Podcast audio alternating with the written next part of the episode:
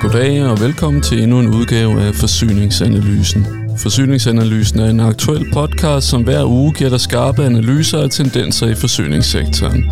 Panelet består af eksperter, branchefolk og kommentatorer, som dykker ned i tidens vigtigste emner. Analysen springer de indledende øvelser over og henvender sig direkte til folk, der arbejder professionelt med branchen, og som har brug for at være klædt på til at takle morgendagens politiske og tekniske udfordringer. Mit navn er Claus Ulrik Mortensen. Jeg er journalist og arbejder som rådgiver hos Weekend Måø. Podcasten er udgivet af min egen virksomhed Aktion, men naturligvis i samarbejde med Weekend Måø. Og som lytter har du måske undret dig de seneste måneder. Hvem er så ham der Weekend Måø? Ja, det er faktisk to personer. Jan Weekend og Peter Måø Petersen, som i 2006 slog plalterne sammen og forenede deres respektive fagområder i et nyt konsulenthus. Jan Weekend arbejder med analyse, strategier og formidling i forbindelse med bæredygtige produkter og systemer i Danmark og EU, mens Peter Måø Petersen har specialiseret sig i udnyttelse af procesvarme. Og som nogen måske kan regne ud, betyder det, at vi i dag skal dykke ned i brugen af overskudsvarme i fjernvarmenettet. Og øh, velkommen til, Peter. Tak skal du have. Er du øh, tilfreds med øh, præsentationen?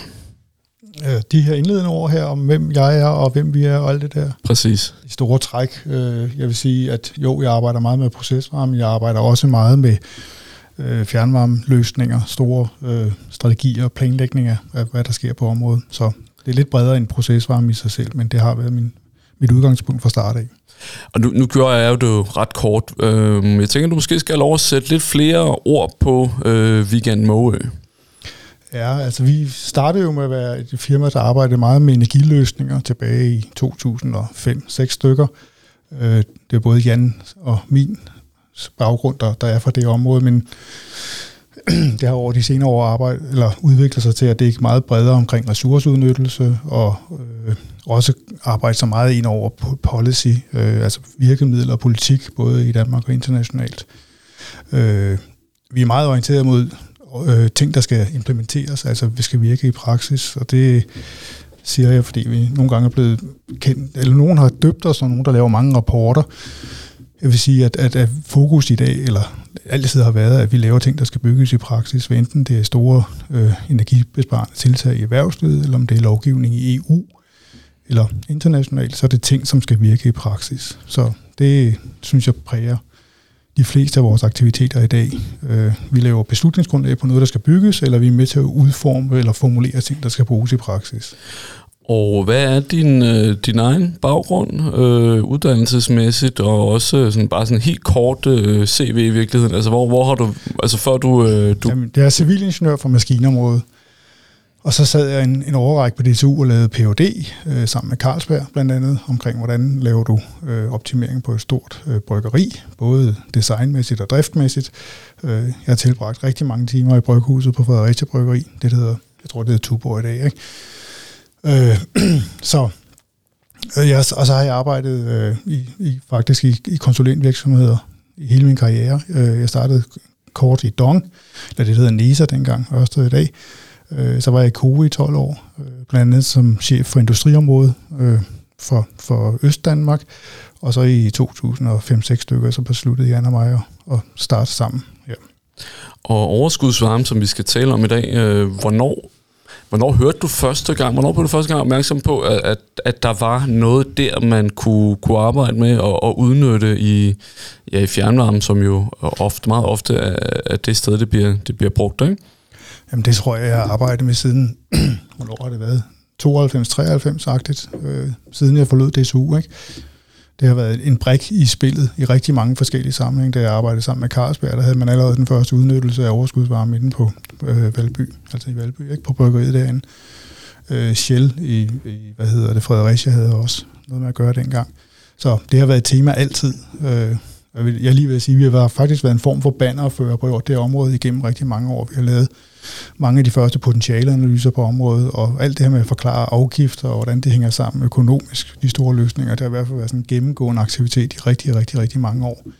Øh, afgifterne var jo vanvittigt ud, udskilt gennem årtier, som noget, der forhindrede enhver form for udnyttelse af overskudsvarme, hvor vi gennemgående har, har haft den holdning, at det betyder relativt lidt. Så. Men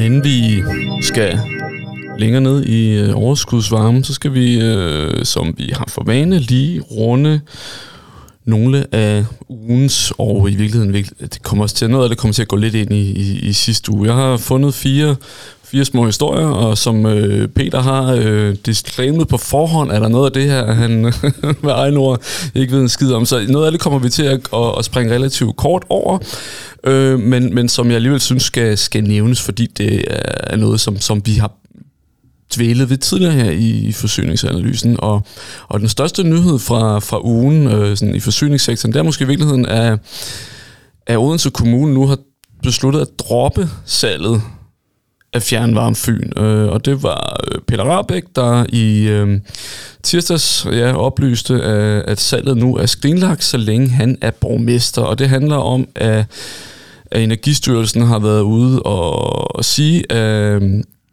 at den tidligere øh, praksis, man har, har sagt, at, at, at, øh, at, at den holder ikke uh, alligevel, og, og der er måske mulighed for, at, uh, at der kan være uh, ting, som ikke er foregået helt korrekt, og nu skal det undersøges yderligere osv. osv., osv. Øhm, ja, og, uh, og Peter, hvad er sådan sådan en historie, altså er det ikke... Jeg, jeg tænker jo lidt, øh, at, at det fremstår jo som noget, noget frygteligt rod, som om, at, at der overhovedet ikke er, er styr på, hvad der foregår. Altså et, et salg af et fjernvarmeværk, det burde da i princippet ikke være så svært. Og så viser det så, at, at den lovgivning, det ligesom at skal baseres på, at den... Øh, den er der overhovedet ikke nogen, der har styr på, hverken Energistyrelsen eller de advokater, der hjælper dem, eller kommunen. Altså det, det, det leder til at være et stort spørgsmålstegn. Hvad kan man, hvad kan man ikke her? Hvad tænker du sådan om, om, om sådan en sag? Altså? Ja, den er jeg ved at melde pas på. Den har jeg ikke rigtig nogen holdning til. Jeg vil sige, at, at generelt, at det, altså det gælder for fjernvarmesektoren generelt, øh, og også flere af de projekter, som vi er inde over, nu er det projektorienteret, det jeg snakker om, ikke? det er, det er utrolig svært at finde ud af, hvad er de lovgivningsmæssige rammer på visse ting. Øh, og, og det er et, et hierarki af bekendtgørelser, lovgivninger og regler og alt muligt andet, som kan være rigtig svært at navigere i. Så det er den kommentar, jeg har. Vi har et komplekst setup i Danmark. Okay, godt. Ja, det, det skulle også bare nævnes, så det kan jo sagtens være, at vi, vi, vi går lidt længere ned i det så i, i næste udsendelse. Det næste nedslag, det handler om øh, håndværkerfradraget, der skal hæves. Øh, boligjobordningen giver i dag mulighed for at få øh, tilskud op til 19.200 kroner, og øh, regeringen foreslog så i, i sidste uge, at det skal hæves, så man i alt kan få øh, tilskud op til 50.000 kroner. En markant forøgelse. Øh, og, og det spiller jo lidt ned i sådan en, en, en elgammel, det er den vel ikke, men altså hele spørgsmålet om, hvad er det for nogle incitamenter, der skal bruges til at skubbe energirenoveringer frem, og der har man jo mange år skrevet på, at, at der skal flere penge på bordet, og det har man ikke rigtig vil, vil gøre. Nu ser det ud som om, der kommer en, en, altså en ret stor pose penge på bordet, hvis det her går, går igennem. Og hvad tænker du så? Det, nu, vi, vi arbejder jo meget med energieffektivisering og, og renovering og sådan Hvor, hvor stor en forskel tror du, det kommer til at gøre, at, at der bliver, altså du op til 50.000 kroner, man kan, man kan få øh, til at, at gøre noget ved sin, ved sin bolig? Altså, som det ser ud lige nu, så er der jo mægtig flow i standsættelser, og jeg er selv ved at lave nyt tag på mit hus i Birkerød og få efterisoleret, og jeg kan se, at det er stort set halvdelen af alle husene i vores område, der er i gang med at lave nogle ting.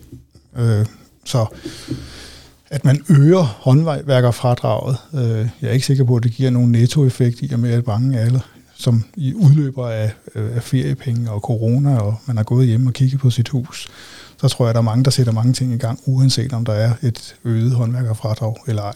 Øh, så det er svært ved at vurdere. Jeg vil sige altid, det har altid været sådan en, en kerne i dansk energipolitik, at øh, tilskud til at lave energibesparende foranstaltninger virker rigtig, rigtig godt. Jo, der er noget freerider-effekt, øh, folk der laver for tilskud, selvom de vil gøre noget. Men altså selv hvis man har 50% freerider, har jeg set nogle analyser i tidligere, så, så viser det sig stadig, at der er god samfundsøkonomi at gå den vej med det. Så ja, jeg tror, at nogle af de ting, man vil kunne trække fra her, det vil nok komme altså alligevel, og så, så vil man stadig have en nettoeffekt et eller andet sted. Så. Okay, så, så du, du har virkelig ikke den store forventning til, at, at, at sådan en, en øget fradragsmulighed ligesom vil, vil gøre, øh, gøre al, alverden? Det skal jo se, det, ses ind i den øh, hvad hedder det, aktuelle situation, man har i samfundet. Altså i øjeblikket, så har vi rigtig meget renovering, og håndværkerne har utrolig travlt. Jeg tror ikke, at et øget håndværkerfradrag vil gøre nogen forskel lige her på den korte bane, men hvis det hvad hedder det, den bevægelse, der er lige nu, løber tør næste år, så vil håndværkerfradrag gøre en, en forskel igen. Ikke? Så. Okay, så, så i virkeligheden, så, så, så det her forøgede håndværkerfradrag skulle måske snarere være, være brugt på, altså hvad ved jeg, for 5-10 år siden i virkeligheden. Du siger lige nu, nu kommer det på et tidspunkt, hvor... på finanskrisen for eksempel, ikke? Ja, ja, hvor der ja. var tilbageholdenhed i samfundet på mange fronter, ikke? Ja. Godt. Øhm, og så øh, det, det næste nedslag, øh, det handler om øh, Klimarådet, der går ud og, og, og siger, at, at forventningerne til, hvad CCS, altså Carbon Capture and uh, Storage, hvad det kan give os øh, på sigt, de er alt for alt for høje. Altså regeringen lægger op til i, øh, i, i sin klimaplan, at, at vi i 2030 kan have en reduktion på op imod 10 millioner ton øh, på basis eller på baggrund af øh, CCS-teknologi, der bliver rullet ud og installeret på vores øh, kraftvarmeværker. Og øh, der siger Klimarådet nu her i en rapport, at det altså akkumuleret set maksimalt vil ligge et sted mellem 4 og 9. Ikke? Altså, og det er så over en samlet periode, hvor regeringen forestiller sig, at det er 10 millioner ton årligt fra 2020 eller 2030 undskyld og, og fremad. Ikke? Øhm, og der, der, der sagde du, det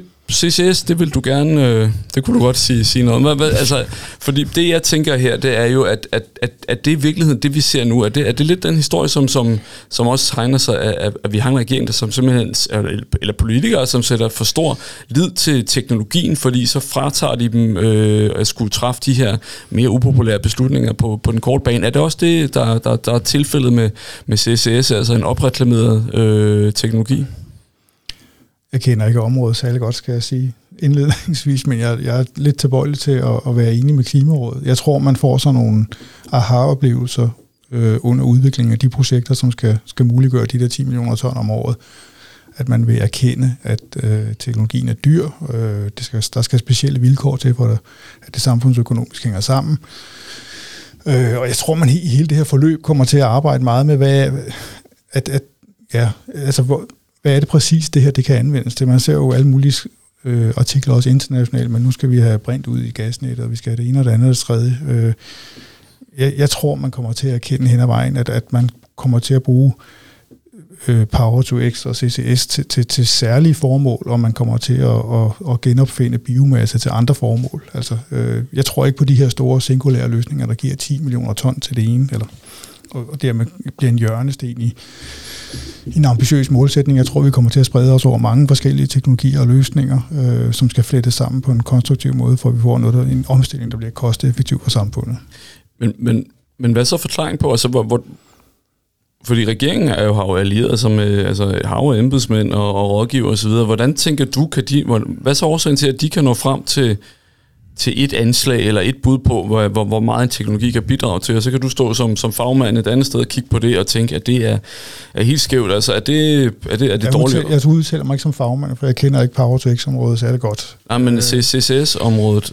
Det er jeg heller ikke specialist i, altså på nogen måde. Øh, jeg har set nogle internationale undersøgelser om, hvad det koster, øh, og, og for mig at se, så, så, så, så bliver det her dyrt. Ikke?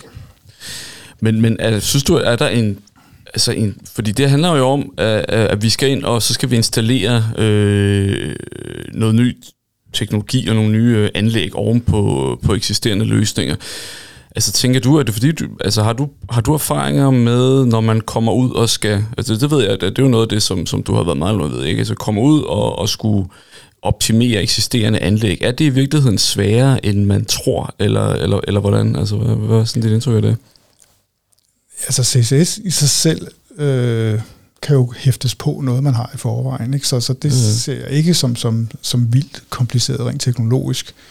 Men øh, det her med at, at, at få det opmagasineret, altså øh, og etableret den infrastruktur. Jeg er selv lidt involveret i et projekt, hvor man skal sende det 20-30 km væk ikke? og ned i undergrunden osv. Det, det bliver... Øh, det kommer bare til at koste en masse. Og derfor så tror jeg, man går kommer igennem sådan en trakt af, af overvejelser her, hvor man, man ud af fem potentielle anlæg i Danmark finder ud af, at de to kan lade sig gøre i praksis på en, på en rimelig måde. Øh, det er min fornemmelse, men som sagt, jeg er ikke hverken CCS-mand eller PTX-mand, så...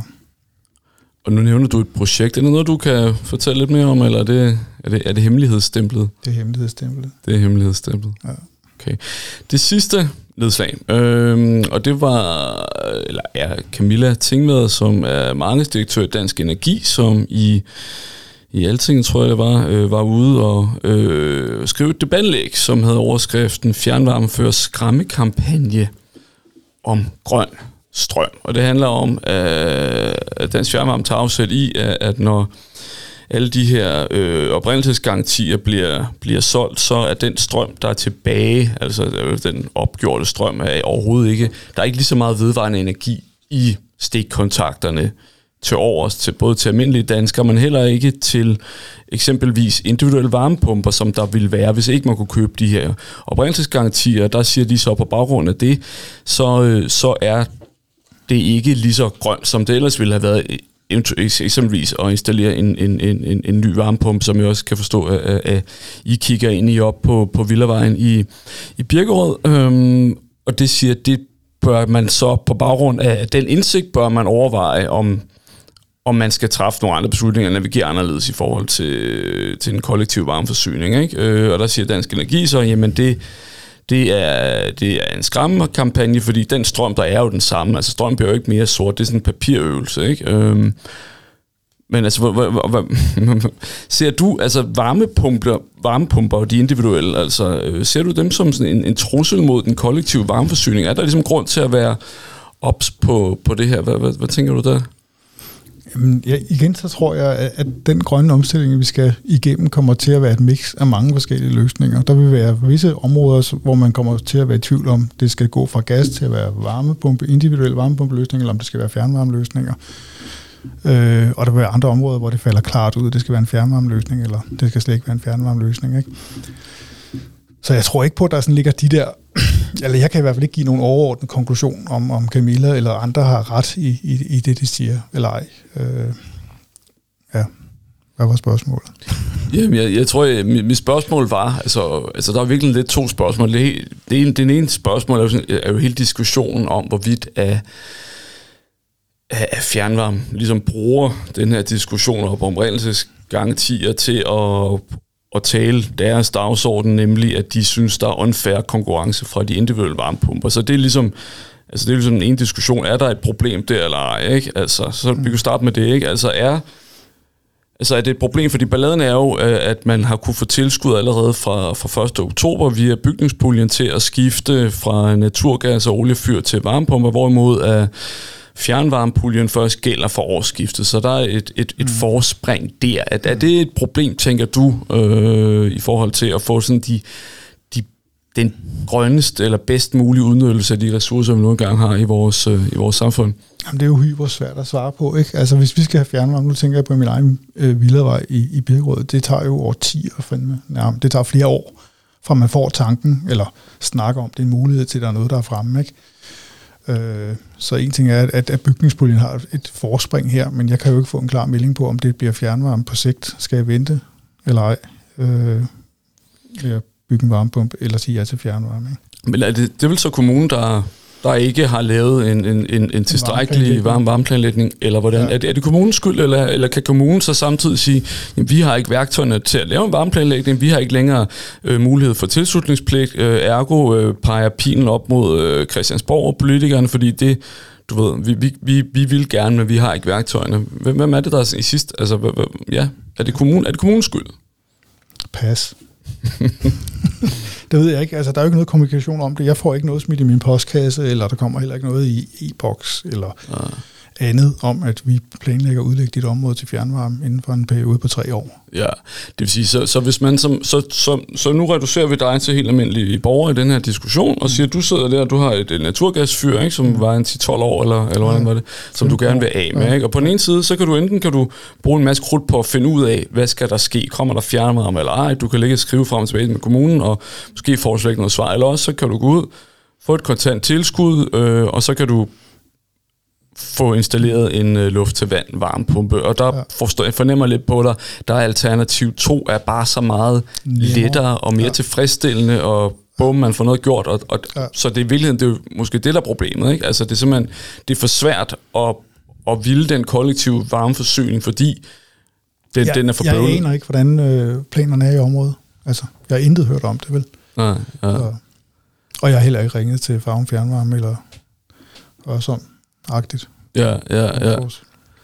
Og så det andet spørgsmål var, altså, at, altså med, med skræmmekampagne eller ej, altså har du, har du nogen holdning til det? Altså er det, er det skræmmekampagne, når, når fjernvarme ligesom går ud og, og, og taler om, at, at der kun er 12% grøn strøm tilbage i, øh, i stikkontakterne efter de her oprindelsesgarantier? Altså er det, er det at blande tingene? Øh, har du nogen holdning til det? det? Ja, det tror jeg. Det synes jeg. Altså, fjernvarme er jo selv fortaler for anvendelse af store varmepumper, ikke? Øh, så de kanibaliserer vel også på strømmen selv, agtigt, så hvorfor skal de så, hvad hedder det, umyndiggøre resten af, ja, af den grønne omstilling? Det, det kan jeg ikke se. Okay.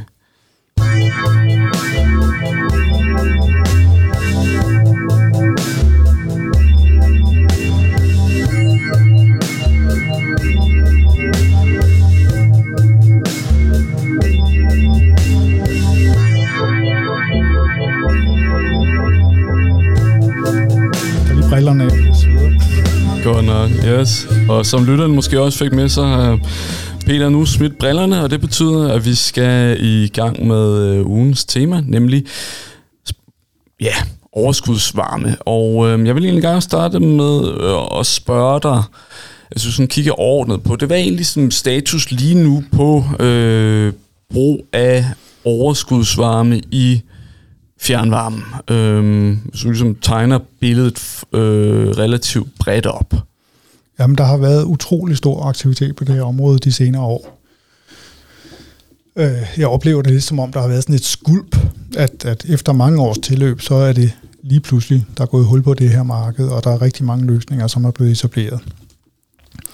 Øh, og det, det er der mange årsager til. Øh, hvis vi prøver at spole tilbage, så blev der i mange år snakket om, de tekniske potentialer var store, men det var reelt set kun få virksomheder, der havde gjort det. Dalum Papir i Odense var en af de første, der reelt set gik ind på det her og, og leverede meget store øh, mængder overskudsvarme til, til Odense. Ikke? Mm. Øh, men altså afgifterne var et, et skræmme, øh, hvad hedder det, emne, som blev bragt op i pressen igen og igen og igen. Og jeg mener, det i, i mange år har været håndteret fuldstændig fejlagtigt for mange af de organisationer, som har udtalt sig om det og øh, talt det ned, at, at, at afgifterne øde, ødelægger alting.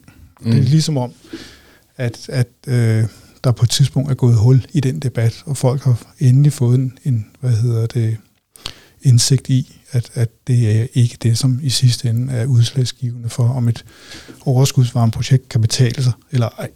det tror jeg, undskyld, det tror jeg, der gik hul på for 3, 4, 5 år siden, agtigt, at, at folk begynder at forstå den sande økonomi, og hvis jeg skal rose os selv for Weekend Måge, så er det i hvert fald noget af det, vi altid har virkelig øh, hvad hedder det, formidlet meget viden om. Foredrag, workshops overalt i landet har vi fortalt om, hvordan afgifterne reelt set hænger sammen, så det kan vi godt, tror jeg, klappe os lidt, lidt på skuldrene for. Okay. Så. Men ja. så er der sket rigtig mange andre ting, og det er nok det, der, der først og fremmest er udslagsgivende. Øh, for det første har man øh, tilskud under, øh, eller energiselskabernes kilowatt-time-ordning, øh, energisparetilskud. Det har virkelig været med til at medfinansiere rigtig mange projekter. Øh, og det, har, det er ret betydelige øh, tilskud, man kunne få til store varmepumpeprojekter, som udnytter overskudsvarme øh, til fjernvarmeformål. Altså i mange tilfælde op mod 30-40 procent af de samlede investeringer. Mm. Øh, og det gør selvfølgelig, at projekterne bliver mere attraktive. Så det er i hvert fald en, en væsentlig årsag også. Øh, et, folk har forstået afgifterne. To, der har været tilskud. Og tre, så har der jo så er der lavet om på varmeforsyningsloven og projektbekendtgørelserne for, for varmeværker, at øh, de må ikke bare bygge ny øh, træflisbaseret eller halmbaseret øh, varmekapacitet til fjernvarmeformål. De skal også bruge varmepumper i et eller andet omfang, 50 procent eller sådan noget den stil. Ikke? Mm. Og det vil sige, at der har været en stor interesse hos fjernvarmeværkerne til også at afsøge muligheder for at få varmepumper ind i, varme, i varmeforsyningen og herunder udnytte overskudsvarme. Så fra erhvervslivet, men de er også begyndt at lave på spildevandsanlæg for eksempel. Ikke? Ja. Så okay, så, så, på, så, så det overordnede billede er, at der er ved at komme gang i projekter. Der har været utrolig meget gang i overskudsvarmeprojekter de sidste 3-4 år, men nu bortfalder tilskuddet her øh, per 1. januar 2021. Der kan du ikke længere få tilskud til at lave varmepumper, som udnytter overskudsvarme til fjernvarmeformål, min forventning er, at, at markedet sådan går mere eller mindre i stå igen. Eller en del af markedet vil gå i stå. Ja, og lad, lad os lige vende tilbage til den øh, om lidt. Lad, lad den hænge som en lille cliffhanger, for jeg, jeg tænker egentlig, at det måske er meget fint, at, at vi lige er lidt mere pædagogiske her, altså starter med måske lige at forklare, hvad er et overskudsvarmeprojekt? Altså hvis du ligesom skal forklare det fra helt fra scratch, altså hvem, hvis varme er det, der bliver udnyttet, øh, hvor og hvordan foregår det, og hvad er det, man skal hvad skal man du ved, have styr på, for at man kan udnytte varmen? Øh, kommer der bare varmt vand ud af en fabrik, som drønes direkte ud til, til borgerne? Hvordan fungerer det? Ikke? Hvis vi ligesom tager den lidt fra Adam og Eva her. Ja. altså langt de fleste fabrikker øh, har behov for at køle nogle processer. Øh, og det ender som regel i det, der hedder køletårne ude på bagsiden af fabrikken. Altså, der er en, en proces, der, der skal nedkøles fra 80 til 40 grader, eller der er et stort køleanlæg, som står og køler kølerum og frostrum, og så bortventilerer de øh, varme i, i nogle køletårne. Mm. Og det vil sige, at der er rigtig mange virksomheder, som har en meget stor mængde varme, som er 30-40 grader varm, som i, i dag i bund og grund bare bliver blæst ud i luften. Mm. Det er det ene scenarie, øh, som man typisk arbejder med. Og som supplement til det, så er der mange virksomheder, som også har noget højtemperaturvarme. Det kan være et raffinaderi, øh, det kan være en kemisk fabrik, det kan være en fødevarefabrik, som har et afkast fra et tørreanlæg, som er 80-100 grader varmt, og som umiddelbart er meget nemmere at udnytte, fordi det har en tilstrækkelig høj temperatur til at komme ind i et fjernvarmenet, som måske har behov for 60, 70, 80, 90 grader varme for at komme frem til forbrugerne. Mm.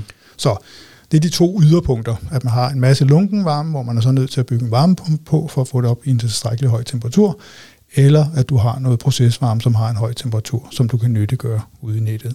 Ja. Og hvad, hvad gør man? Og den varme eksisterer så hvordan? Altså inde på, på fabrikken eksempelvis? Altså er, den, er, det, er det en, en, en... Det vil som regel være enten kølevand, som cirkulerer i en kølekreds, hvor man samler hvor man køler processerne og anlæg rundt omkring på virksomheden, og som så kommer ud til et køletårn, men der har du det så på i vandbaseret form. Ja. Det kan også være højtemperatur, spildvarme, som lever i en vandkreds, eller i, i form af luft, der bliver kastet af fra en proces. Ja, og det man så gør, er, at man så tager den varme, og varme. putter ind i en varmeveksler, hvor du opvarmer vand, som kører ud til et fjernvarmenet. Der kan så være forskellige måder at koble det på. Okay, så i scenarie 1, hvor du siger, at, at, at vandet øh, sådan set er i vandform allerede inde på fabrikken, er det, kom, forbinder du så bare fabrikkens øh, kølevand med fjernvarmenettet, eller skal det stadig igennem en eller anden veksler? Jamen, som regel vil man have det igennem en veksler, for der ikke er risiko. Der er trykforskel i de to net, og der ja, ja. vil ikke være rart at få en stor hele Odenses øh, fjernvarme lidt tømt ind i fabrikken for eksempel, så du vil gerne have en eller anden form for barriere. Ikke? Der ja. er så en veksler. Okay, og, og det kan du sige, det er sådan grund, grundtanken i øh, overskudsvarme. Udnyttelse af varme, der ellers var forsvundet, kan nu blive brugt ja. som fjernvarme. Og det er jo det er jo både sindssygt smart, men det er også sindssygt enkelt i bund og grund. Øhm, hvornår, hvornår fik man denne her idé første gang? Hvornår, hvornår begyndte man at arbejde med øh, udnyttelse af overskudsvarme? Hvornår, hvornår, hvornår opstod det? Jeg tror, de første store anlæg, der er lavet i Danmark, det er Aalborg Portland og Shell, og det er helt tilbage i starten af 70'erne. I virkeligheden, man begyndte på det. Og det passer jo nogenlunde med fjernvarme, øh, blev opfundet en gang i 60'erne, ikke? Så, så det har jo næsten... Ja, jeg tror, den er lidt ældre end det. det okay, men altså udrull, den store udrulling skete ja. i 60'erne og ja. 70'erne, ikke? Ja. Så de to ting er faktisk... Øh, altså, så overskudsvarmen har... Mm. Men har den så været et eller andet sådan øh, totalt øh, nørdet projekt, som, som kun kørte øh, som demo? Altså nu siger du, man, man så arbejder med det i Aalborg, eller hvor, hvor, hvor meget har det været brugt altså over årene? Du siger, at nu er der ved at ske noget nu her. Altså, øh... Jamen altså i mange år, altså nu så bliver, kommer der lidt historie ind i det nu, ikke? Øh, ja.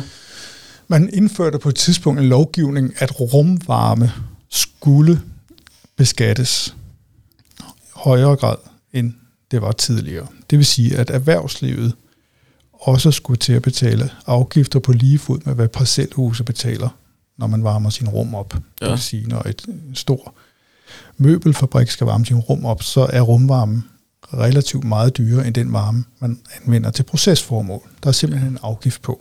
Okay, ja. Og for at forhindre, at man så købte procesvarme og brugte det til at varme fjernvarme op med, eller sit eget hus op med, eller sin bygning ude i erhvervslivet, Mm. så indførte man det, der hedder en overskudsvarmeafgift, Ja, som i bund og grund gør, at den procesvarme, du overfører til et andet formål, bliver lige så dyr som den rumvarme, som du ellers ville have brugt. ja. Det er det, der hedder rumvarmeafgift. Og den har været genstand til alt det her presse, halløj, som jeg snakkede om før, som har været en stor barriere på området. Mm. Mm. At jo, man kommer til at betale en afgift, når man udnytter sin overskudsvarme. Det folk så bare har glemt i forvirringen, er, at den afgift betaler man allerede i forvejen. Det vil Mm. sige, at når du udnytter overskudsvarme, så fortrænger du jo en varme, som allerede har en høj omkostning på grund af en afgift. Det Mm. vil sige, at du sparer også meget mere. Ja, Og det vil sige, at hvis du regner på det nøgternt, så er det reelt set omkostningsneutralt at udnytte overskudsvarme. altså for, for virksomheden? Ja. Okay, ja. Rent faktisk er det sådan, når du virkelig nitty kritter helt ned i detaljerne, så er afgiftslovgivningen, som den er i dag, rent faktisk til fordel for at udnytte overskudsvarme internt på fabrikkerne. Okay. Og det vil sige, at, at hvad hedder det, hvis du fjernede al lovgivning om omkring afgifter, så ville et overskudsvarmeprojekt have en dårligere økonomi end med den lovgivning, vi har i dag. Men, Men det, det, det, der, altså, det der med, at man påtrykte en afgift, blev af alle folk set som, jamen, det er da helt vanvittigt urimeligt, at vi skal betale for at udnytte noget spild. Ja, man har bare glemt, at man bruger det til at erstatte noget, hvor du allerede betaler en masse afgift, så det i bund og grund bliver omkostning, omkostningsneutralt i sidste ende, rent afgiftsmæssigt. Ja, ja, ja, for virksomheden. Ikke? Balladen er jo vel, sådan som jeg har forstået det, er jo også meget, altså det her, den sam, samfundsøkonomiske øh, betragtning, nemlig at afgiften gør, at det ikke, eller i, i mange tilfælde ikke kan betale sig for fjernvarmeselskaberne at udnytte overskudsvarmen. Så, altså, så selvom du har en, en stor virksomhed i udkanten af byen, som har en masse overskudsvarme, så øh, Den kan betyde noget, men når du prøver at lave det, den samlede balance, driftøkonomi på et projekt, så betyder den relativt lidt. Altså vi har lavet flere af de store datacenterprojekter i Danmark, ja, Og når du regner på, hvad afgiften i sidste ende betyder af den samlede varmepris, du leverer ud på nettet, så er det måske 6-10 procent. Altså, ja, det er ikke det, der vælter læsset. okay. Øh, og, og det man også har oplevet, altså jeg i hvert fald har set i debatten, det er jo, at der har været rigtig mange dårlige projekter, som ikke har kunne betale sig, Mm, hvor man så har gjort afgiften skyldig for at de ikke kunne betale sig. Man har glemt sådan nogle klassiske dyder med, at et projekt med god økonomi skal have en god virkningsgrad, det skal have en lang driftstid, og det skal for øvrigt ikke transportere varme 300 km. Meget langt, vel? ja, ja. Altså, Så, okay, så, så, så bare lige for at, at ligesom gøre, gøre status, øh, samler lidt op løbende. Altså, så vi har en overskudsvarme teknologi, hvis vi kalder det, som der er ved at, at komme, komme gang i nu for, for alvor. Den har sådan set været der helt tilbage fra, fra 70'erne, og øh, det er de, nogle af de barriere, som har fået skyld for, at, at, at det har stået lidt i stampe i, i, i perioder, siger du, det skyldes måske lige så meget, at projekterne har været dårligt beregnet. Øhm, hvor stor en andel, ved du det, hvor stor en andel af, af den varme, der er i fjernvarmenettet i dag, hvor stor en procentdel af den kommer fra overskudsvarme? nej, jeg kan ikke det præcise tal. Jeg mener, det er mindre end 5 procent. Altså, så, det, så det er en meget lille varmekilde. Ja. Og potentialet er, jeg husker, at jeg har læst 20 procent et eller andet sted. Kan det ikke passe, at man har udregnet potentialet omkring? Vilkårene for, for de beregninger, de ændrer sig hele tiden, ikke? og jeg har ikke, der ligger ikke en, en, en, en opdateret potentialevurdering, som, som er hvad hedder det, opgjort med, med nuværende energipriser og med, og med de kommende afgifter, som er gældende efter øh, 1. januar. Vi lavede en undersøgelse tilbage i 2013, hvor vi opgjorde det til noget i retning af 10 procent, som 10%, det er ja. teknisk økonomisk realistisk. Ikke? Øh, I den periode, hvor der har været store tilskud, der har potentialet været meget større, og nu forsvinder tilskuden, og så er potentialet lavt igen. Til gengæld får vi lempet elafgiften, så bum bum er Ja. 10-20 procent. Men altså nu, har, nu er der også rigtig mange projekter, der er blevet realiseret de sidste år. Ikke? Ja, ja. Og, og hvor grøn er overskudsvarme, så er det måske et dumt spørgsmål, men alligevel, altså, vi, vi taler om varme, som ellers var forsvundet, ikke? Øh, men Jo. det er jo varme, der er produceret på baggrund af, ofte er det jo, vil det jo være en fabrik, der øh, har nogle, øh, altså ja, bruger gas eller øh, olie til, op, til deres processer, så varmen stammer jo fra fossil afbrænding. Men er det så, så med den, men er, er, den så grøn, eller hvordan? hvordan? Hvis du ser på det som, en, som et add-on til noget, du har i forvejen, så er det jo kun det strømforbrug, der går til en varmepumpe, som skal ses som en, en øget klimabelastning. Ikke? Ja.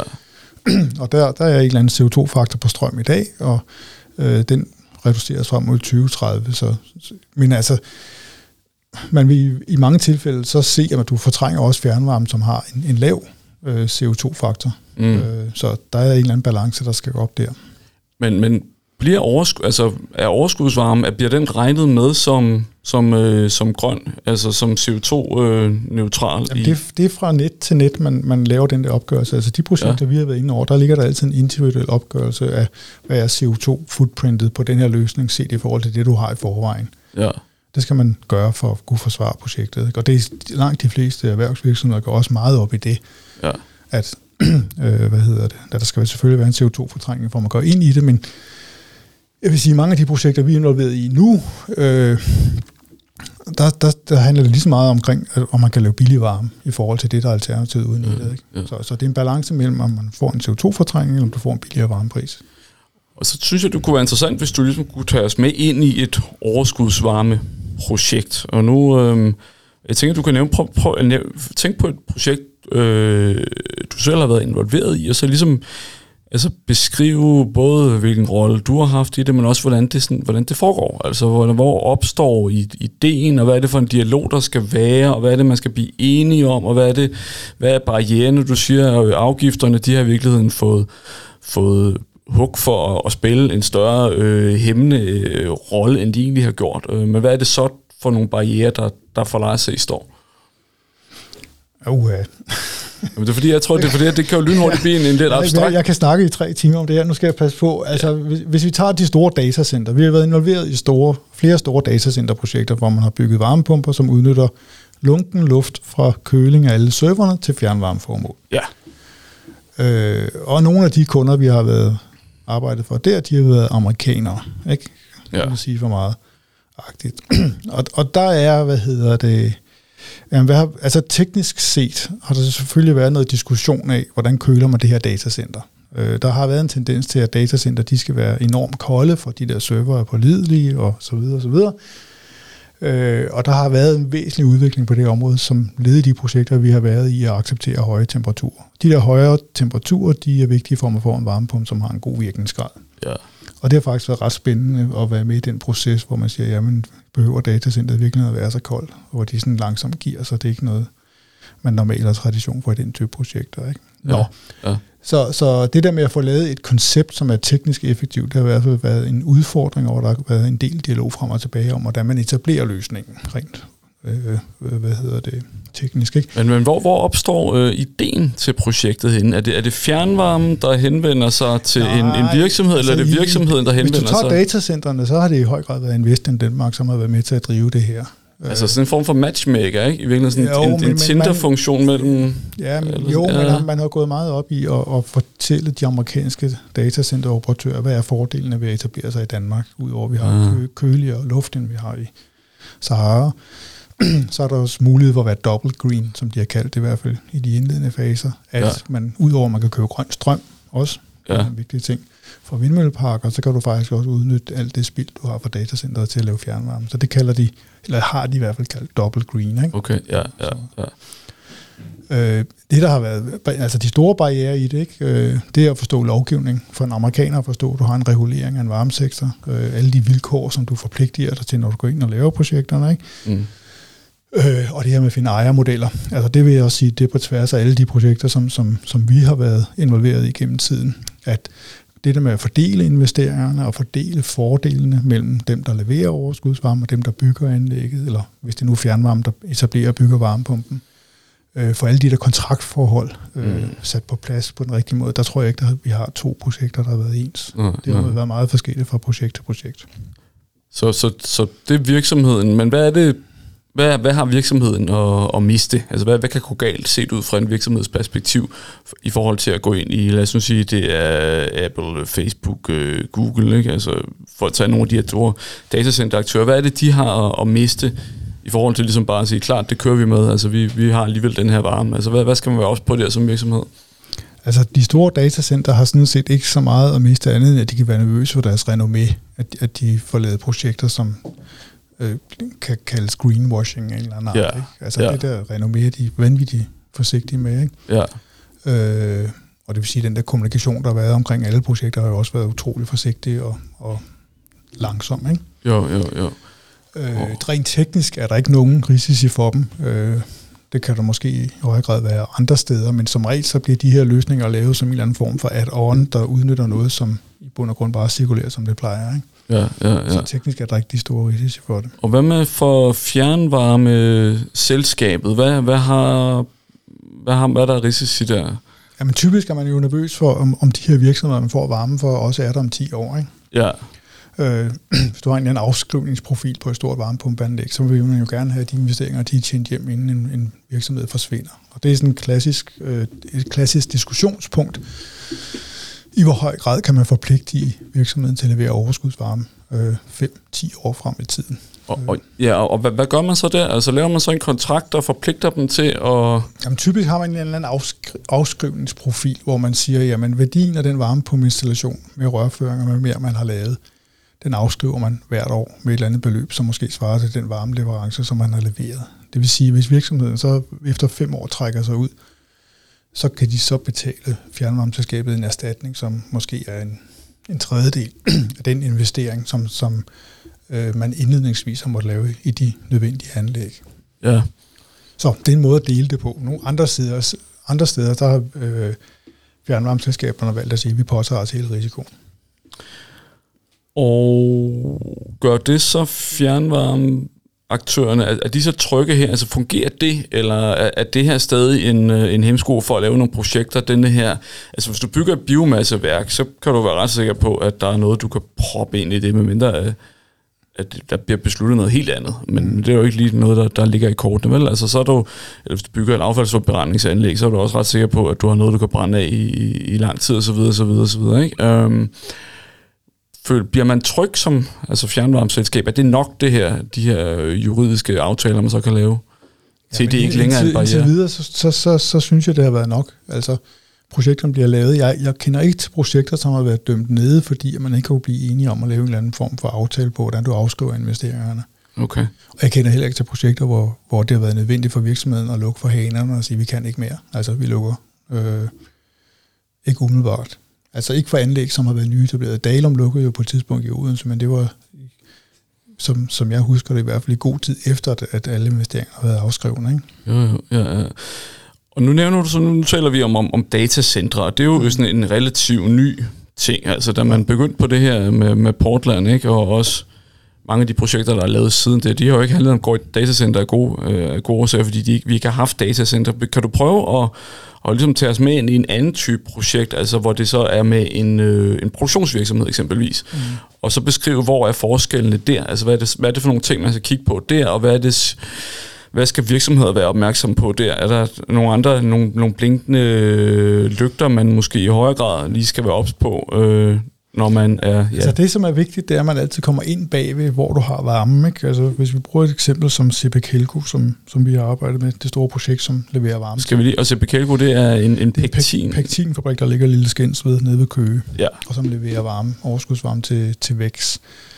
Øh, det, som er skønheden i det projekt, det er jo, at CP Kelco har en masse varme, som ligger ved en høj temperatur. Ja. Og folk kan være tilbøjelige til bare at, at snuppe den, den lavværdige, eller den, den lunkne varme, som er tilgængelig. Al varme ender typisk ude i nogle køletårn. ja. Øh, det, man har gjort hos CP Kelco, det er, at man har valgt at sige, jamen det er fint, at vi har varme i køletårnen, men er der virkelig noget af den varme, som vi dumper ude i køletårnene, som er varmere? Og det fandt man så ud af, at mindst halvdelen af den varme, man har hos CP Kelco, ligger op i 80 grader, Mm. men blev bortventileret i deres køletårn. Så det, man har gjort der, det er, at man har lavet sådan et dobbeltkredssystem, hvor man siger, at halvdelen af varmen, den kan vi sende direkte ud på nettet til vækst med en Mm. høj temperatur, og den anden halvdel ligger så på en lavere temperatur, hvor vi må bruge varmepumper. Ja.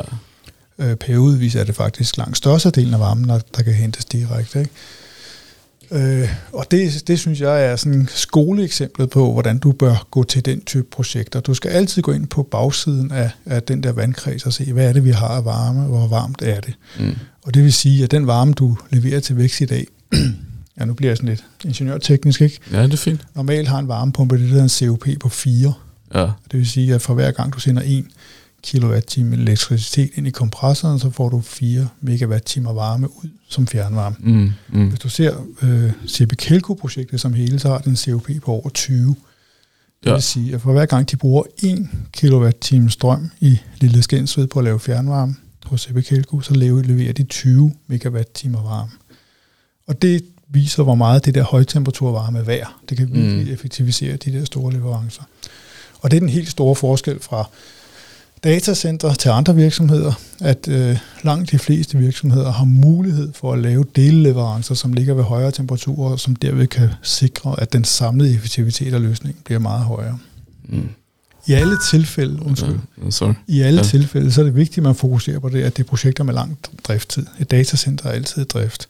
CP Kelco er altid i drift. Aalborg Portland er altid i drift. Og det, det er med dagens økonomi afgørende for, at du får en god tilbagebetalingstid.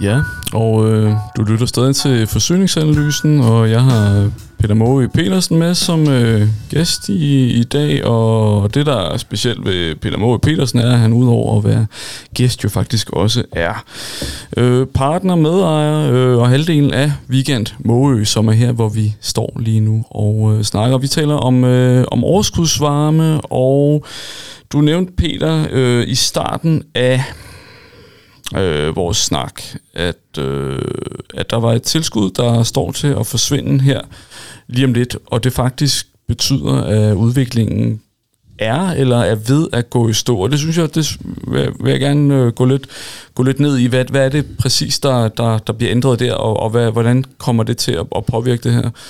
Hvad, så, hvad, hvad, hvad, hvad var det for tilskud, du nævnte, der... Jamen, der er to faktorer i spil. Altså, man har de sidste mange år haft, jeg tror siden 2006, det der hed Energispareaftalen, hvor energiselskaber fik en forpligtelse til at gå ud og realisere energibesparelser hos deres kunder, og måtte bruge penge opkrævet over elregningen til at realisere den type projekter. Og det Ja. kunne for eksempel være i form af gratis rådgivning, eller i form af, at man gav tilskud til øh, de investeringer, som skal gøres for at realisere projekterne. Mm. Og det har været en ordning, som har udviklet sig over årene, og som øh, den bliver også kaldt for kilowatt-time-ordningen, fordi man i, i lange perioder har kunne hæve et meget stort tilskud for hver kilowatt-time, man sparer. Øh, og det vil sige, at man her, ja, jeg tror i, på et tidspunkt, så toppede prisen helt op på omkring 50 øre per kilowatt-time, man kunne få et tilskud til at realisere varmepumpeprojekter til fjernvarmeformål. Og det Mm. har betydet sindssygt meget for det her område. Der er mange projekter, der har fået 30-40 procent i tilskud, som jeg nævnte før. Og det vil sige, så kan du reducere tilbagebetalingstiden fra af størrelsesorden ja, 8 år ned til 5 år eller 4 år på det, den måde der. Og, og hvem fordeler de tilskud så? Øh, altså, eller, eller historisk set, er det så penge, der bliver fordelt mellem øh, det bliver, virksomhederne det bliver og, og fjernvarme? udbetalt til dem, der har investeringerne i projektet. Det vil Ja. sige, hvis CP Kelco har investeret i en varmepumpe til at lave fjernvarme til VEX, Ja. så har CP Kelco fået et eller andet xx millioner kroner i tilskud til, til de investeringer, der er beløbet på, på fabrikken. Men betyder det så, altså har det i sidste ende betydet, at forbrugerne har fået billigere varme, eller har det betydet, at det har været øh, mere Ja. risikofrit for virksomhederne at gå ind i projekterne? Jamen, det, det kan du se på mange måder. Virksomhederne ser det som en form for risikodækning et eller andet, et eller andet sted. Øh, det er altid rart med tilskud, når man bevæger sig ind i noget, som ikke er ens kerneforretning. Ja. Men det er også en afgørende forudsætning for at få tilbagebetalingstiden ned. Altså de fleste virksomheder vil sige, eller sagde i hvert fald i sin tid, eller for nogle år siden, at 8 års tilbagebetalingstid på en investering, det er for lang tid til det er interessant. Ja. Der er en vis bevægelse der i dag, der mange virksomheder accepterer også længere tilbagebetalingstider i dag. Ikke? Mm. Altså mere end de der normale 2-3 år. Så, Ja. Ja. øh, så det har været en klar fødselshjælper for mange projekter, at man kunne få de der tilskud, dels som risikodækning og dels i forhold til at bringe øh, tilbagebetalingstiderne på investeringerne ned. ja. Og i og med, at den bortfalder nu, altså den nye, nu kommer der en ny energi til, eller tilskudsordning til erhvervslivet, den indbefatter kun projekter, som bliver lavet inden for hegn, det vil sige effektivisering på egen område, ikke til effektivisering, som rækker ud over hegnet, for eksempel i form af at udnytte overskudsvarme til fjernvarme. Altså vi taler om, om, om, om erhvervspuljen, ikke? Jo, Ja. præcis. Så de der varmepumpeprojekter, som har kunnet få store tilskud, dem kan man ikke få tilskud til mere, hvilket Nå. forlænger tilbagebetalingstid. Men samtidig har man jo besluttet at lempe elafgiften på varmepumper. Ja. Og det giver en håndsrækning til projekter. Så øh, nogle af de projekter, vi er involveret i, der opvejer det sådan nogenlunde det bortfaldende tilskud. Så hvis du opgør tilbagebetalingstiden på et projekt til fem år, under den gamle ordning med tilskud til investeringerne, så vil du med den nye, øh, de nye afgifter og uden tilskud måske ende på fem et halvt eller seks år Okay. øh, tilbagebetalingstid. Ja. Så, okay, så, så man mister altså den muligheden for at få det her tilskud, som ligesom har været lidt en, en, en, en, en, driver. Ja. Det, det, det forsvinder. Nu kan man så få nogle, nogle lavere afgifter, og du siger, så, nogen, så går regnskabet nogenlunde op, men, men Du det... skal have flere penge i hånden up front, Ja, og det er der nogen, der er allergiske overfor. Til gengæld så får du en bedre driftøkonomi, så de tjener sig relativt hurtigt hjem igen. Ikke? okay. Men, men, det, men det, at, at, altså at, at øh, øh, el, elvarmeafgiften, at, det, det, at den er lavere, gør det, at der er noget andet, der så også bliver tilsvarende mere attraktivt, som så kan erstatte et overskudsvarmeprojekt? Altså, står der mener? Altså, jeg, ved, jeg ved ikke, hvad det skulle være, men jeg tænker bare, altså, det, altså om der ligesom er andre parametre, der kommer ind, som, som, som gør, at, at, der, at man så måske er mere tilbøjelig til at, at give sig i kast med noget helt andet. Fordi det, det har jo konsekvenser alle mulige steder, tænker jeg, ikke? Altså, Jo, og det kan jeg ikke se. Altså man, der er en anden vinkel på det, er, at man varsler jo, at, at hvad hedder det, overskudsvarme, som er baseret på elopvarmede processer, ja, skal få et falde bort. Altså overskudsvarmeafgiften falder bort, hvis det er elbaseret overskudsvarme, eller ja. varme, varme, der kommer fra noget, der er elopvarmet. Ikke? ja, Og det vil spille en, en vis rolle mange steder. Ikke?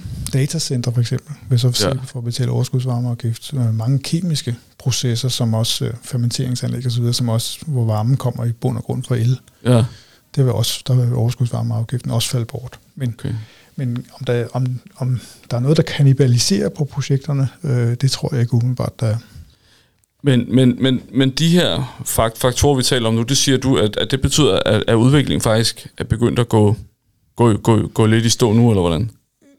Ja, det er, jeg var måske også for hurtigt til at sige det. I slutningen, altså før man besluttede at lempe elafgiften, det kom jo som sådan, bum, pludselig-agtigt, nu kommer den vej med det. Før da, der gik projektudviklingen i stå, Ja, fordi at tilskuddet. Der er jo en lang indløbstid på de der projekter, for det øjeblik, man begynder at undersøge det, at man gerne vil lave en stor varmepumpe der uden et overskudsvarme, ja, til at projektet står og kører. Der går Ja. i hvert fald et år, måske mere end det, ikke? eller ofte mere end det. mm, Og det vil sige, at tilskudsordningen den udløber med udgangen af 2020, altså halvanden måned. Så kan du spole halvanden år tilbage, det vil sige, at vi er tilbage i midt 2019. Man skulle have påbegyndt undersøgelserne af et overskudsvarmeprojekt for at kunne nå at komme i mål, inden Mm. tilskudsordningen stoppede. Det vil ja. sige, at sidste halvdel af 2019, der gik alting i stå. ja, Ingen kunne se, at vi overhovedet kan nå at komme igennem med et stort investeringsprojekt, som skal udnytte det der tilskud, som stopper med udgangen af 2020. ja, Men så i takt med, at det blev op, eller nyheden om elafgiften bortfalder og så videre, så begyndte der at komme gang i nogle projekter igen. okay. Så, så, okay. så lige nu ved vi ikke, om det kommer til at få sådan en varig betydning for udrulning af overskudsvarmeprojekter. Er det, er det det, der er svaret? Altså vi, ind- vi, vi afventer jo stadig en endelig lovgivning på området. Ja, Øh, noget af det, der har været i spil, jo, det er jo også, man har snakket om, at, der skulle, at, at virksomheder, som investerer i overskudsvarmeløsninger, øh, maksimalt kan forrente investeringerne med det, man kalder en form for normal forrentning. ja, Og normal forrentning i dagens Danmark, hvis du er inden for varmesektoren, den er måske 4-5 procent-agtig, max 3-4 procent. Mm, hvis du regner bagvendt på det, så vil svare det til, at en virksomhed kun må realisere projekter, som har en tilbagebetalingstid på 20 år. mm, Agtigt. mm, Altså 30 år. Det svarer til en normal forrentning på 3-4 procent. Ikke? mm, Øh, og det er der ikke nogen virksomheder, som synes er attraktive. Så, så, så bortfalder. Det vil sige, så de må ikke tage mere for varmen, end at de kan tilbageskrive deres anlæg på 30 år. mm, Og det er en meget lang tidshorisont. ja, Øh, og hvis du lægger den der begrænsning på, som man har snakket om i nogle af de øh, delanalyser, der har været lavet på, lavet på området tidligere, så får du slået mange ting ihjel. Så skal det være fjernvarmesektoren, som investerer i alle anlæg. Og det kan også godt være, at det er den vej, udviklingen skal gå. Ikke? Og så er der hele spørgsmålet omkring øh, falsk overskudsvarme. Øh, og, det, altså, og hvis man ikke lige er med på, hvad, hvad er falsk overskudsvarme? Vi lige starte med, hvis du lige kunne forklare, hvad er det egentlig for en størrelse? Og, og Jamen, jeg, jeg er selv i tvivl om, hvad det er. jeg synes, det, det er sådan et kunstigt begreb, man har opfundet. Øh, altså, oprindeligt, så lavede man jo overskudsvarmeafgiften for at forhindre, at virksomheder brugte billig procesvarme til at lave billig fjernvarme og så, eller dyr fjernvarme, og tjene penge på det. Ja. Billedet har altid været, at Aalborg Portland, som køber billig kul, i virkeligheden kan fremstille fjernvarme enormt billigt øh, ved at fyre noget ekstra kul ind. Ja. Så ineffektiviserer de deres processer, ja. og så sælger de det som fjernvarme. Og hvis der ikke er nogen afgift på det, ja. og det er afgift, så kan de tjene mange penge på det. Og har de gjort det i en periode? Altså, nej, er, det, er, det, det, er det påvist, at det er sådan, det er foregået? Nej, der er ikke noget, øh, der er ikke nogen virksomheder, som er blevet grebet i det der, men, men det har ligesom været skats opfattelse, at, at erhvervslivet er nogle snydetampe, og ja, ja, de kan finde et eller andet sted, de kan tjene penge sådan, på lidt sådan gråzoneagtig måde, ja. så, er det, så, så vil de gøre det. Så ja. jeg kender ikke til nogen steder, hvor det har været tilfældet. Men den, den har ligesom været driver for den politik, vi har på det her område, ikke? igennem ja. rigtig, rigtig mange år. Den lever altså stadigvæk i bedste velgående. Ja. At vi, erhvervslivet har et incitament til at snyde og bedrage og tjene penge på at, at lave den her varme. Og når jeg siger, at jeg bliver forvirret over begrebet falsk overskudsvarme, så skyldes det, at hvis du regner på casene reelt, ja. gå ind og decifrerer økonomien i et rigtigt overskudsvarmeprojekt, ja. så har jeg rigtig svært ved at se, i hvilke tilfælde det kan betale sig. Jo, det er måske 5-10 virksomheder i Danmark, som har et meget billigt brændsel som, som kul eller koks, ja. som kan have en fordel i at, at bruge mere energi på at producere fjernvarme og så tjene penge på det. Men, ja. men hvis du tager et datacenter, hvis du forestiller dig, at Facebook i Odense skruer op for datacenteret, køber nogle dårlige server, ja. hvor producerer noget varme, som man kan sælge, ja. så vil omkostningen ved at skrue op for datacenteret være langt højere end det, du kan tjene på at lave varmen. Mm. Så økonomisk er der simpelthen ikke et incitament til at lave den der falske overskudsvarme. Okay. Den falske overskudsvarme er der, hvor man bruger ekstra energi for at lave noget, man kan tjene nogle penge på. Ja? Mm, mm. Og det samme gælder, hvis du regner på det langt stort set alle naturgasfyrede virksomheder. Øh, ja. Den gas, du skal købe for at producere falsk overskudsvarme, er dyrere end det, du kan tjene på varmen. Så hvis du ser på det rent snævert økonomisk, så vil det i meget, meget få tilfælde kunne betale sig at, at svine med energien for at lave overskudsvarme til fjernvarmeformål. Og det, jeg undrer mig over, at man kan basere en helt øh, tilgang til en lovgivning på noget, som faktuelt er forkert. Det er min opfattelse af det. Men, men det er stadig, altså, det er jo stadig en, altså en, en udfordring, ikke? Altså, der er jo ikke, altså, det er jo stadig det, der, der står og, og forhindrer nogle af de her ting. Er det korrekt? Eller hvor, hvor, hvor man landet med den her falske overskudsvarme? Altså, PC, ja. så, så vidt jeg kan, kan høre, så er alt sparket til, til Jørgen lige nu. Ja. Omkring overskudsvarme lovgivningen. Øh, ja. Vi er lidt i et limbo om, hvor ender den, den henne. Ja, og det, ja, Okay, og der er den der med normal forandring ja. agtig. Kommer det ja. i spil? Eller ja. Ja. Der er det her med øh, elbaseret overskudsvarme, ja. fossilbaseret overskudsvarme. Ja. Der er det her med falsk overskudsvarmeafgift. Der er det, de der brækker er ikke lagt endeligt. Ja. Og jeg tror, man, man, man prøver at tegne et samlet billede på, hvilken rolle overskudsvarme skal fylde i den, i den fremtidige grønne omstilling. Ja, ikke? og nu står jeg lige og, og kigger på et lille udklip fra lovprogrammet, jeg har, har taget med her. I februar der øh, er det sat til, at der skal man diskutere, eller der, der skal man drøfte et lovforslag, som har til formål at indføre nye regler for udnyttelse af overskudsvarme ved en ændring af prisregulering for overskudsvarme samt en aftaleordning for overskudsvarme. Ja. Så der kommer et eller andet der, hvis, hvis den her tidsplan så holder, mm. så bliver vi klogere en gang i ja. Februar, formentlig noget før nu. Ja når, når det, det ryger, ryger ud. Ikke? Øhm, Men det så betyder så også, at der er mange beslutninger, der kan træffes i øjeblikket. Ikke? Ja, ja. Fordi man går og venter og venter og venter og venter. Ja. Så en sidste ting, jeg gerne lige vil, vil vende med dig i forhold til overskudsvarme, det var Dan Jørgensen, der tidligere på året øh, Losai citerer, nu læser jeg lige et øh, skriftligt citat op, det er Ida Augen, der har stillet ham et spørgsmål, og så svarer Dan Jørgensen. Der forventes ikke at være nogen væsentlig CO2-reduktion ved anvendelse af vandkøling frem for luftkøling af server i datacenter. Det skyldes to forhold. For det første forventes det danske elforbrug at være 100% baseret på VE 2030, energieffektiviseringer, der leder til et reduceret elforbrug, vil dermed ikke påvirke den danske CO2-udledning væsentligt. Øhm, og, og det han jo her siger er, overskudsvarme, hvorfor skulle vi bruge øh, energi, ressourcer på at rulle det ud, fordi lige om lidt, så kommer al vores strøm til at være grøn, alle processer kommer til at køre på grøn strøm, øh, og, og så, ja, hvad er det så, vi substituerer? I, i princippet? Ingenting, så, så han går, jeg ved, han har, han har ligesom nuanceret det lidt, lidt siden, det blev han lidt presset til, men, men altså hans udgangspunkt var, at overskudsvarme, det var ikke, sgu ikke det mest interessante sted at kigge hen. Og øh, altså, har, har han ret i det, vil jeg starte med at spørge? Det synes jeg ikke. Altså, vi er nødt til at være effektive i alt, hvad vi gør. Og den strøm, vi, vi udnytter bedre i Danmark, kommer alle mulige andre til gode hen ad vejen. Så Men er det, det dit, blinkyd, han er det, sig ind i, tror jeg. Er det dit indtryk, at det er, at, at den øh, tankegang, der ligger til grund for øh, måske den sådan politiske nølen, altså, og kunne man forestille sig at, at, at snakke om falsk overskudsvarme, og, og altså i virkeligheden er lidt fordi, altså, at man lidt trækker det i langdrag, eller måske lidt negligerer det, fordi der måske alligevel ikke er den store tiltro til, at det kommer til rigtigt at gøre nogle forskel i, i vores grønne omstilling. Altså, Pas, det ved jeg ikke. Altså, som vi snakker om indledningsvis, øh, det danske lovgivningssæt er ekstremt komplekst. Ja. Øh, og derfor så, så tror jeg, noget af øvelsen går i øjeblikket på, hvis du gør én ting, hvad, hvad kræver det så indgreb andre steder, eller hvad er det, vi så regulerer det på den måde, hvad regulerer vi på den måde osv. Ikke? Øh, det hele det hænger sammen som forbundne kar, øh, og det man er nødt til at forholde sig til i den her planlægning. Ja.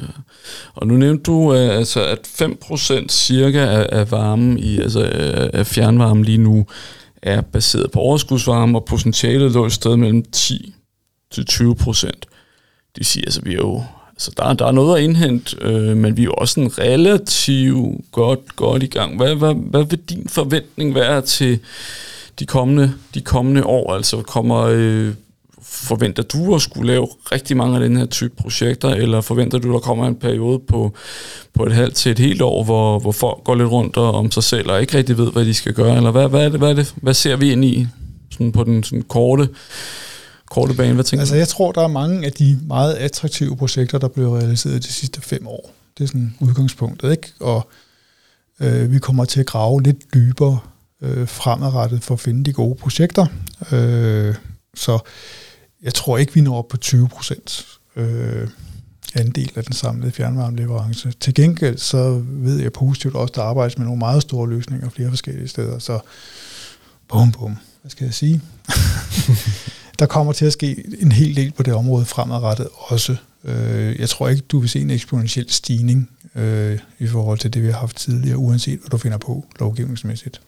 Ja, og så måske som sådan en lille positiv ting, fordi du, du nævnte jo, øh, at, at, at diskussionen om afgifter eller ej i virkeligheden også blive lidt en, lidt en dårlig undskyldning for at lave nogle dårlige projekter, og det kan man selvfølgelig sige, at det er der sådan, så er der nogen, der skal følge, at de lavet dårlige projekter. Man kan også sige, at det er virkelig også en positiv ting, fordi dermed siger du også, hvis du kan lave et godt projekt, så kan du lave et godt projekt under de nuværende rammer, og så er rammerne i virkeligheden ikke så vigtige. Er det, er det, er det, er det, er det, er det lidt det, der er moralen her, altså at, at der, der vil altid være plads til det gode overskudsvarme projekt? Eller, eller Hvad mindre man laver det her med normal forrentning, det tror jeg kan slå rigtig mange ting ned jeg nævnte før, at der bliver et loft på, hvor meget virksomhederne må tage i varmepris på de projekter, de udvikler. Hvis de kun ja. kan få et afkast på investeringerne på 3-4%, så er det ikke attraktivt.